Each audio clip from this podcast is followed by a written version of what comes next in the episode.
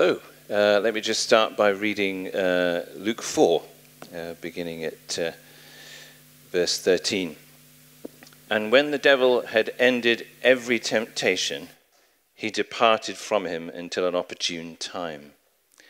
And Jesus returned in the power of the Spirit to Galilee, and a report about him went out through all the surrounding country, and he taught in their synagogues being glorified by all. And he came to Nazareth, where he had been brought up, and as his custom was, he went into the synagogue on the Sabbath day, and he stood up to read. And the scroll of the prophet Isaiah was given to him. He unrolled the scroll and found the place where it was written The Spirit of the Lord is upon me, because he has anointed me to proclaim good news to the poor. He has sent me to proclaim liberty to the captives and recovering of sight to the blind, to set at liberty those who are oppressed, to proclaim the year of the Lord's favor. And he rolled up the scroll and gave it back to the attendant and sat down. And the eyes of all in the synagogue were fixed on him. And he began to say to them, Today, this scripture has been fulfilled in your hearing. Father God, this is, this is an absolutely momentous point in scripture. And uh, it's, it's momentous for us, and it feels momentous every time I come to this. This passage and this moment. And I pray that uh, you would enable me to do this passage justice, and I pray that you would, by your Holy Spirit, make real to us in our, in our several ways the things that we need to take away from this today. In Jesus' name, amen. Okay, so um, it's that moment where Jesus says, Today. That's, that's what I'm going to try and unpack today. What did today mean for Jesus? What, what were all the things that went into that today? And further, what does today mean for us? Where are we today? I'm hoping that we can set our navigation today by this passage. I'm hoping that God will speak to each of us where we may have lost direction, where we may not be sure where we are in relation to God's call on our life. And each, each one of us here has a call. And Jesus had a call. And, uh, and, and, I hope that our today will be a day of setting the sat nav, of knowing where we're going, where we're at, in terms of how close we are to the fulfillment of our calling. So let me just start with the first point then that Jesus' today was a day for the end of testing. And when the devil had ended every temptation, he departed from him until an opportune time if you're going through a time of testing, it's helpful, isn't it, to be reminded that it's always time limited. Uh, it's a timed exam, it's a, it's a season of training. Uh, although it may seem never ending, you wonder when it's ever going to come to an end. It feels like you're stuck in the wilderness. And yet there comes a point where, when the devil had ended every test, he left him until an opportune time. I've often been inspired by people who persevere against the odds. I'm addicted to stories of people who persevere against the odds. Back when I was uh, living in a bachelor pad, we had the History Channel. is there still such a thing as a History Channel? The History Channel was always it was always talking about the lives of uh, great inventors who would sort of persevere against all the odds to invent a light bulb or or, or to, to, find penicillin and all, all, these, these amazing inventions that have been um, invented. And I'm, I'm particularly interested in the story of this guy called Charles Goodyear. Charles Goodyear, in the year 1834, he's living in Connecticut, and he's aware of this company called the, the Roxbury Rubber Company.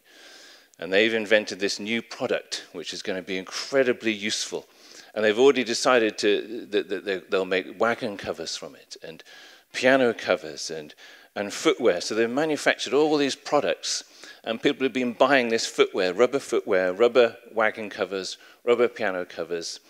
And it's marvelous. Everyone thinks it's an incredible new product. The only trouble was that um, it wasn't resistant to extremes of heat and cold. So you'd be walking along in your little rubber boots in the freezing cold of the New England winter, and you find it's gone completely solid and you can't move. There's no flexibility whatsoever. Or in the heat of the summer, you'd have a, a wagon cover, and all of a sudden it starts to melt and to ooze and give off a foul smell.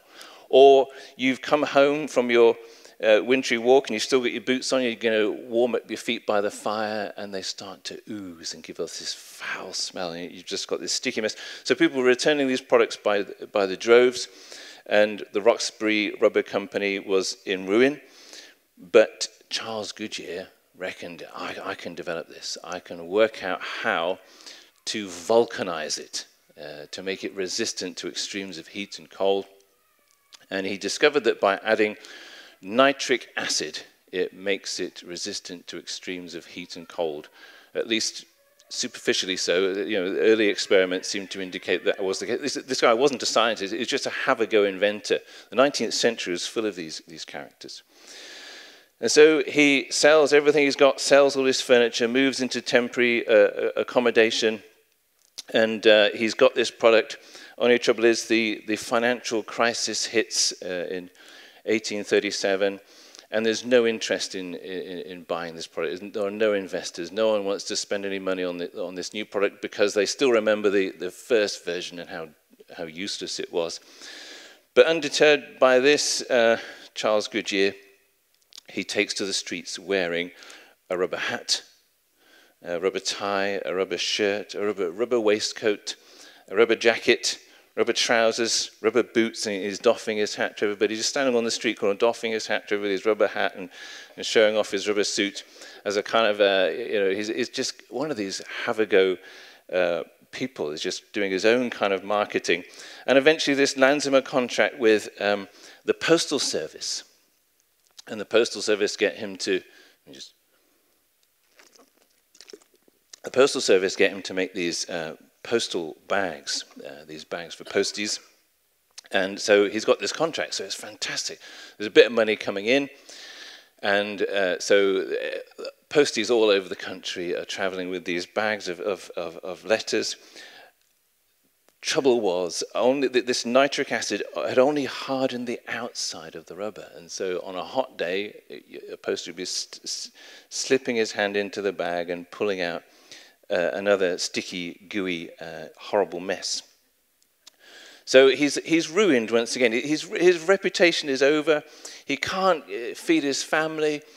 Uh, and then, um, but he does, in fact, by chance, he comes across this idea that if you use sulfur instead of nitric acid, and then further, he again found out by accident by dropping some on a hot stove that if you heat it, if you galvanize it with, with, with sulfur, and it's very, very dangerous chemical, he nearly killed himself with all these chemicals, you have a, a fully vulcanized product. But by then, there was a financial crisis uh, that, that hit, another financial crisis, and, and, uh, uh, and there, was a, there was a very, very bad winter as well, and he couldn't keep his family warm. So eventually, he travels through a blizzard, gets some money lent to him from a friend, he's able to get his family through the winter, and he has enough money to travel to New York to try and find some investors. But en route, he's arrested uh, for debt and he's put in prison. It wasn't the first time either. He owed so much money. But undeterred, while he's in prison, he's writing to all these investors, seeing if they're interested in this product that he's finally perfected. And sure enough, on release from prison, he does manage to secure some contracts, and, and it's a reliable product. Finally, he's got his rubber that actually works. Uh, he died in 1860, but in, in, in 1898, there was a, this company set up to make tires uh, because it was found that tires are the most useful product you can, you can do, you can make with, with rubber. And uh, guess what that company was called? Uh, uh, so it's, it's, a, it's a consoling thing, isn't it? If, if, you've gone over a, if you've gone over a pothole like I did the other week, and you, you, you're, you're letting go of eye-watering sums of money to replace your tires, you can just think of Charles Goodyear and all that he went through and you can draw uh, courage from it. Okay. So, but my main point is that um, through all these trials, there is an end point. There's a point where the testing is completed and the product is ready, and you are ready. You're ready for the road. You are roadworthy. You are road tested, and you are ready. Uh, C.S. Lewis ends his book, The Last Battle, with this wonderful, memorable phrase The dream is ended. This is the morning.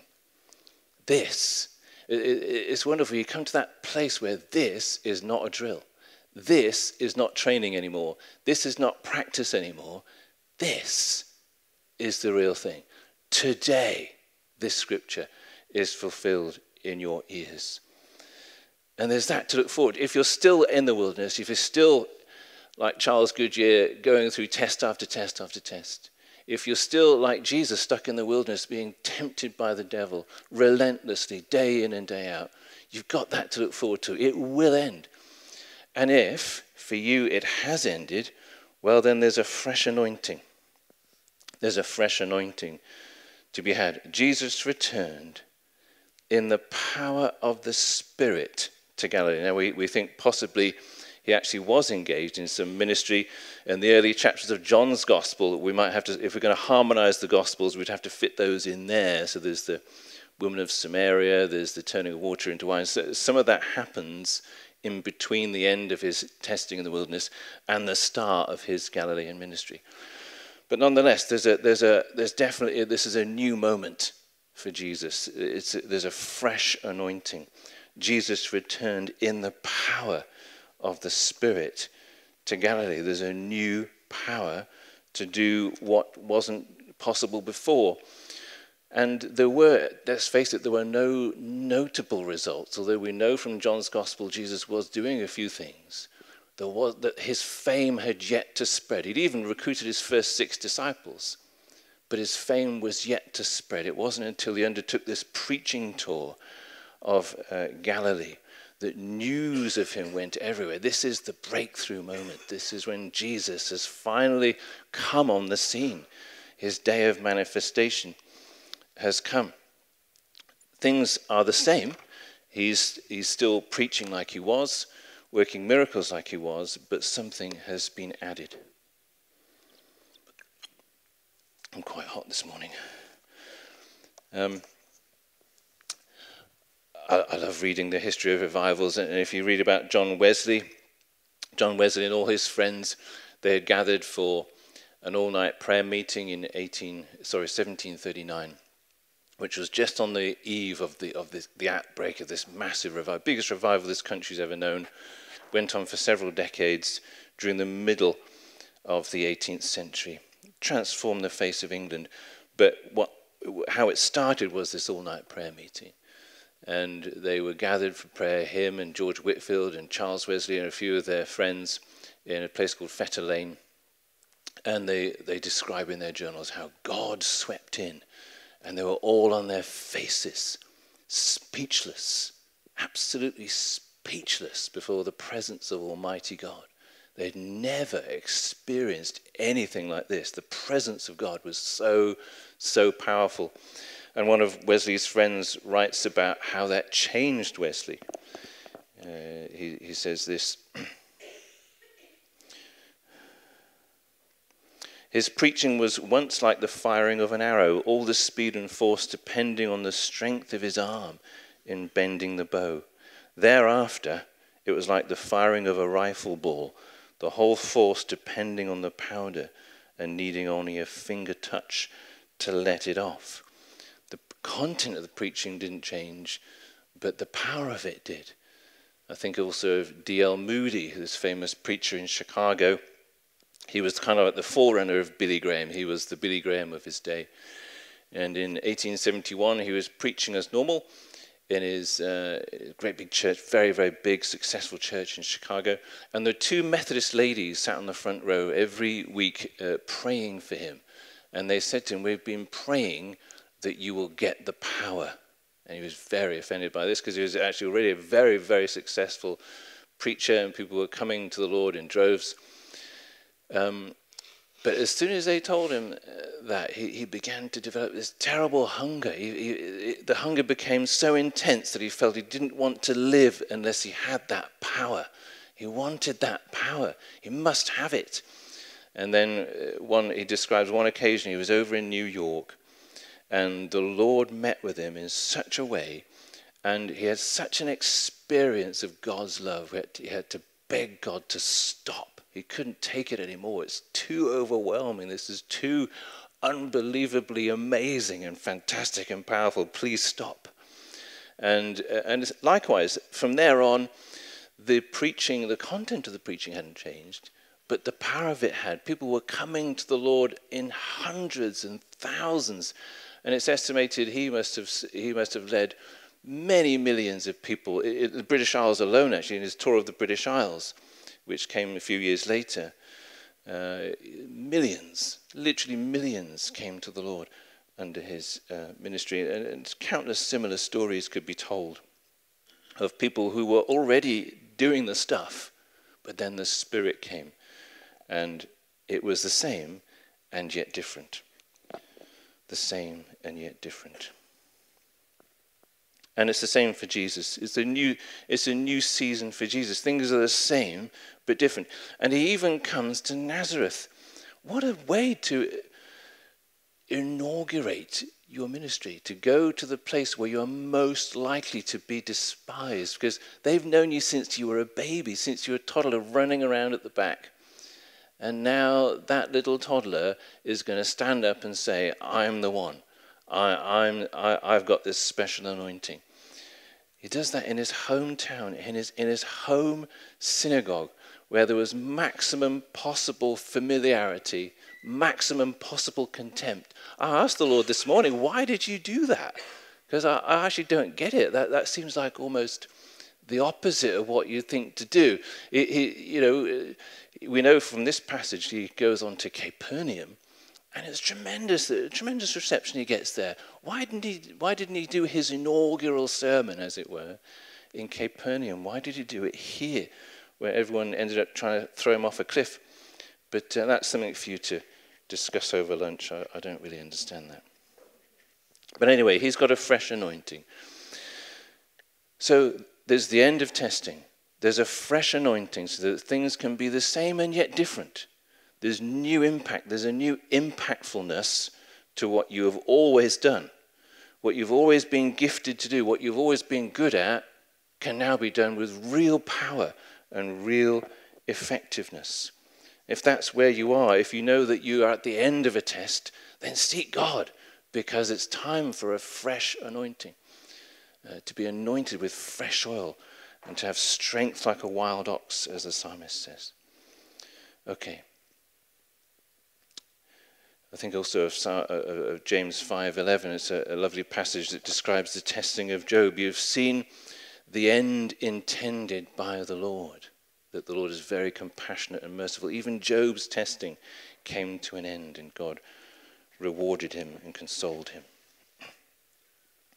Then the third thing that goes into Jesus' today is clarity of vision and purpose. Clarity of vision and purpose. So there he is. He's, he's turned up at his home synagogue, and everyone's arriving in, in hushed quietness. They've arrived in quite a hurry because the tradition is you have to walk to the synagogue in a, in a hurry to show that you're eager for the word, and you have to saunter very slowly home afterwards to show that you're sad it's it's all over. Like, like we all do, you know, when we're really sad, the church service is over, so we go home really, really slow. But we arrive really quick. We always arrive because we're always late. We're always, always in a hurry because we're always late. But um, everyone, uh, uh, probably slightly out of breath, has, has come and they're in a moment of quiet prayer. And then it's at that point that Jesus would have asked the synagogue ruler, Can I be the one that reads the prophets? Because they would have had, had a reading from Moses and a reading from the prophets. Can I read from the prophets, please? And can it be the Isaiah scroll, please? And so the Chazan, the, the assistant, would have fetched the scroll from under the, uh, under the ark. There was a curtain and there was an ark where you'd bring the scroll out and it'd be ready. And so there was still much to get through in this service, and Jesus must have been thinking, when is my moment going to come where I'm eager to stand up and, and, and, and say my thing. Remember, this is God, and God has been waiting for centuries for this moment. He's been waiting since the fall of Adam and Eve to be able to stand up in person in human form and say, I've come for you now. I've come. I'm here. He's been waiting since the call of Abraham. He's been waiting since the days of the monarchy. He's been waiting since the exile and the return. He's been waiting since Isaiah first wrote those words to stand up and say, I'm here for you. I'm here for, for, the, for the afflicted. I'm here for the brokenhearted. I'm here for the captives. I'm here for the oppressed. I'm right here now. And today is the day. He's been waiting for that. But there's still more ceremony to get through. There's the creed, Hear, O Israel, the Lord your God is, is one God. And then there's various prayers, um, including the 18 benedictions, which people would say under their breath while facing Jerusalem. The 18 benedictions, that's a, that's a lot of liturgy to get through, an awful lot of liturgy to get through before it's time to finally have the reading. And then a member of the congregation would come up and read from Moses and then pray, and then sit down, and then finally it's Jesus' turn to read from the Isaiah scroll and to come to that point where he says, The Spirit of the Lord is upon me because he's anointed me to proclaim good news to the poor. In the, in the Hebrew, that was to gladden the hearts of the afflicted. He has sent me to proclaim liberty to the captives. In the original Hebrew, you've also got to, to bind up the brokenhearted. Uh, that, that line has been omitted in the, in the quotation of it. He has sent me to proclaim liberty to the captives. And again, thinking back to the Hebrew that Jesus would have been reading from, it's the, it's the Hebrew word doror. And doror describes the swooping flight of a swallow, playfully rolling and swirling and tumbling in the air. It's a picture of real freedom. And what Isaiah himself was prophesying was that there'd be a year of Jubilee. The Jubilee year was the year when everyone's debts would be cancelled, people could re- return to their ancestral land, people could be released from prison and, and, uh, and released from slavery, uh, and everything would be restored to normal. Restored to normal. Everything would be reset. It was a, a kind of a, a, a nationwide reset every 50 years. And what Isaiah is prophesying is that this, this is going to be a new age, an age long reset, a permanent reset, a permanent renewal and regeneration, and a setting free. Doror, liberty, a swallow swooping through the air. and recovering of sight to the blind. Uh, yeah, in the Hebrew version, it's the opening of the prison to those who are bound, but we won't go into the reasons why it's different. To set at liberty those who are oppressed, and to proclaim favor to those who are so covered in shame they can't look up. To let them know that even though they, their misery is self induced, they brought it upon themselves, yet God is a God of compassion. And so Jesus finally gets to say these meaning laden words uh, as God in the flesh, who's finally come to announce the redemption that he will accomplish through his death and resurrection. But he's already proclaiming it and giving people a foretaste of it now. So he reads that out and then he has to say a prayer. So there's still a little bit more liturgy to get through. He has to say this Magnified and sanctified be his great name in the world which he has created according to his will. May he establish his kingdom during your life and during your days and during the life of all the house of Israel, even speedily and at a near time. And then he could sit down and begin his sermon. It's interesting that that prayer finishes, that this would begin now, speedily and at a near time. And he goes on to say, Today, today this is fulfilled. Today this is fulfilled. The testing is over, the new anointing has come, and there's clarity of vision and purpose. I, I, I've been in this passage since, since I was in my 20s. I didn't know, it's only recently become clear really what it was going to mean. I, I ended up in academia, and I'm still in academia, but it's only now that there's clarity of vision and purpose, and I realize that the academic, the 20 years of academia, is just training and testing. Uh, it's preparation for what is beginning to unfold. I've already begun to take a day off in the week, funded by a pension fund, which I paid into when I was back in my 20s, when I first began to meditate on this passage. And so I've made myself available for more speaking and preaching and things like that. And uh, things have already started to open up. Um, in December, I was preaching in front of the mayor of Gedling and the MP of Gedling. Uh, I was absolutely terrified, but um, it, it's, the, it's the beginning of something new. It's the beginning of what God has been preparing me for for 20 years, and telling me about for long before then. And it's all to do with this passage. So, um, yeah, thankfully, I think I'm at that point where there's beginning to be clarity of vision and purpose. So let's just, uh, let's just stand up and make our own response to the Lord.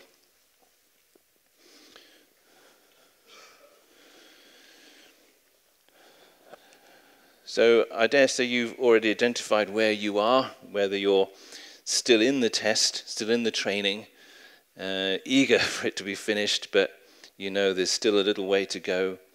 Or you, the devil has ended every temptation and he's departed from you until opportune time, and now you've got this fresh anointing. You've returned in the power of the Spirit to where you were to do what you always did, but there's now fresh power. And maybe you've not only got that, but you've begun to get a clarified vision and purpose. Let me just pray for you now uh, that you would um, be led from one stage to the next. Father God, let your Holy Spirit come upon us all to clarify for us where we are, but also to speed us along on our way so that the test is quickly over, so that the fresh anointing quickly comes and clarity of vision is soon with us. I think there is actually one person here. You have recently received a call to preach. I think you have preached before, so this isn't a new thing. But you feel uh, a fresh call to preach, um, but you are filled with a sense of doubt. What need is there of another preacher? Well, we need you. Um, we need you. And uh, just pray with someone before you go and uh, pray through that calling uh, to preach. And I, fe- I, felt there was somebody else here who um, has recently had a very strange spiritual experience. Uh, you're not sure if it was the Holy Spirit. Uh, hopefully it is, but uh, you're not sure uh, what it was. It was so strange. Uh, so again, with you, just do before you go home, uh, pray with someone and, and see if you can discern together what that was about. Otherwise, thanks everyone for listening.